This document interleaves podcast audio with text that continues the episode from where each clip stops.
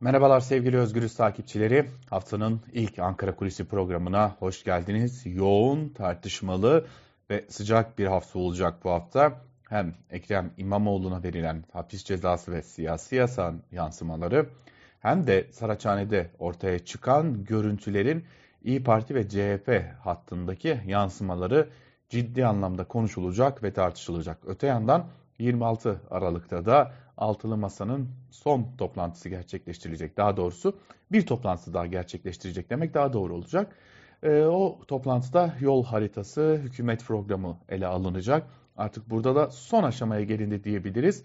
Ve ardından Ocak toplantıları başlayacak ki en kritik sürece girilmiş olacak. Artık adayın adı konulacak. Zira Türkiye artık seçimlerin zamanında yapılmayacağına emin olmuş durumda. Hem AKP yani iktidar kanadı hem de muhalefet kanadı e, seçimlerin zamanında yapılacağını beklemiyor. Fakat tabii bir tartışma var. E, muhalefet erken seçim tartışmalarına ya da seçimlerin öne alınmasına pek sıcak bakmıyor.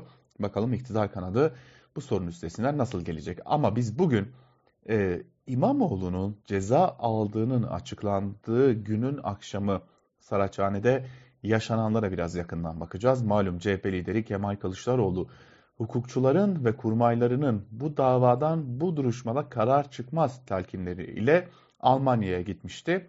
Almanya'ya indikten sadece bir saat sonra ise kendisine burada karar çıkacak ve atmosfer cezanın çıkacağını gösteriyor. Telefonu ile de geri dönüş hazırlıklarını başlatmış. Tarifeli uçakla gittiği Almanya'dan özel uçakla hızlıca ayarlanan özel uçakla geri dönmek zorunda kalmıştı. Tabi Kılıçdaroğlu Almanya'dayken ve havadayken e, Saraçhane'de ise İmamoğlu'nun ceza almasının ardından hem İmamoğlu'nun konuşması hem de İyi Parti lideri Meral Akşener'in belki de tabiri caizse Kılıçdaroğlu'nun Türkiye'de, İstanbul'da, Saraçhane'de olmamasından doğan o boşluğu dolduruyor olması ciddi tartışmaları beraberinde getirdi. Bir kesim var ki şunun altını çiziyor. Özellikle Cumhuriyet Halk Partisi'nden bir kesim e, bize aday dayatılıyor. Cumhuriyet Halk Partisi'nin bir üyesinin aday gösterilmesi bize dayatılıyor. Oysa biz CHP'nin kendi adayını önereceksek bunu biz belirlemeliyiz diyor. Çünkü önereceğimiz aday eğer bizim üyemizse bizim önermemiz siyasi etik açısından doğru olur diyor. E, hatta biraz daha ileri götürüp iç işlerimize karışılmamalı. Çünkü biz de kimsenin iç işlerine karışmıyoruz diyorlar.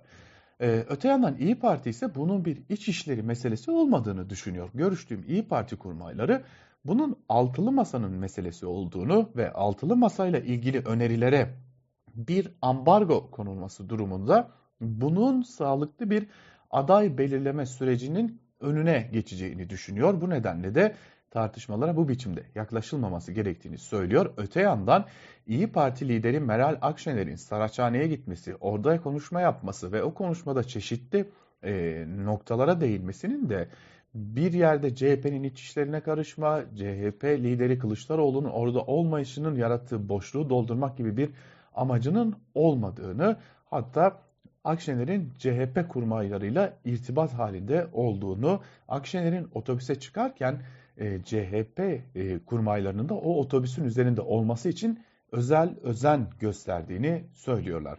Öte yandan CHP'liler ise e, malum hatırlayacaksınız İyi Parti e, milletvekili Hüseyin Örs, AKP'li Zafer Işık'ın yumruklu saldırısı sonrası, sonrası ölümden dönmüştü. Kılıçdaroğlu Örs'ü hastanede ziyaret etmek için İyi Parti lideri Meral Akşener'in kendisini ziyaret etmesini beklemişti. Bunun bir e, tahammül olduğunu da söylüyor CHP'liler. Fakat benzerinin İyi Parti'den gelmediğini iddia ediyorlar. Yani işin özü şu. CHP'liler ve İyi Partililer Saraçhane'deki o görüntüler üzerinden birazcık karşılıklı kırgınlıklar yaşıyorlar diyebiliriz. Fakat bu durum bir yerde karşılıklı açıklamalarla neredeyse ortadaki bir gerçeği yani Cumhurbaşkanlığı adaylığının en önemli isimlerinden.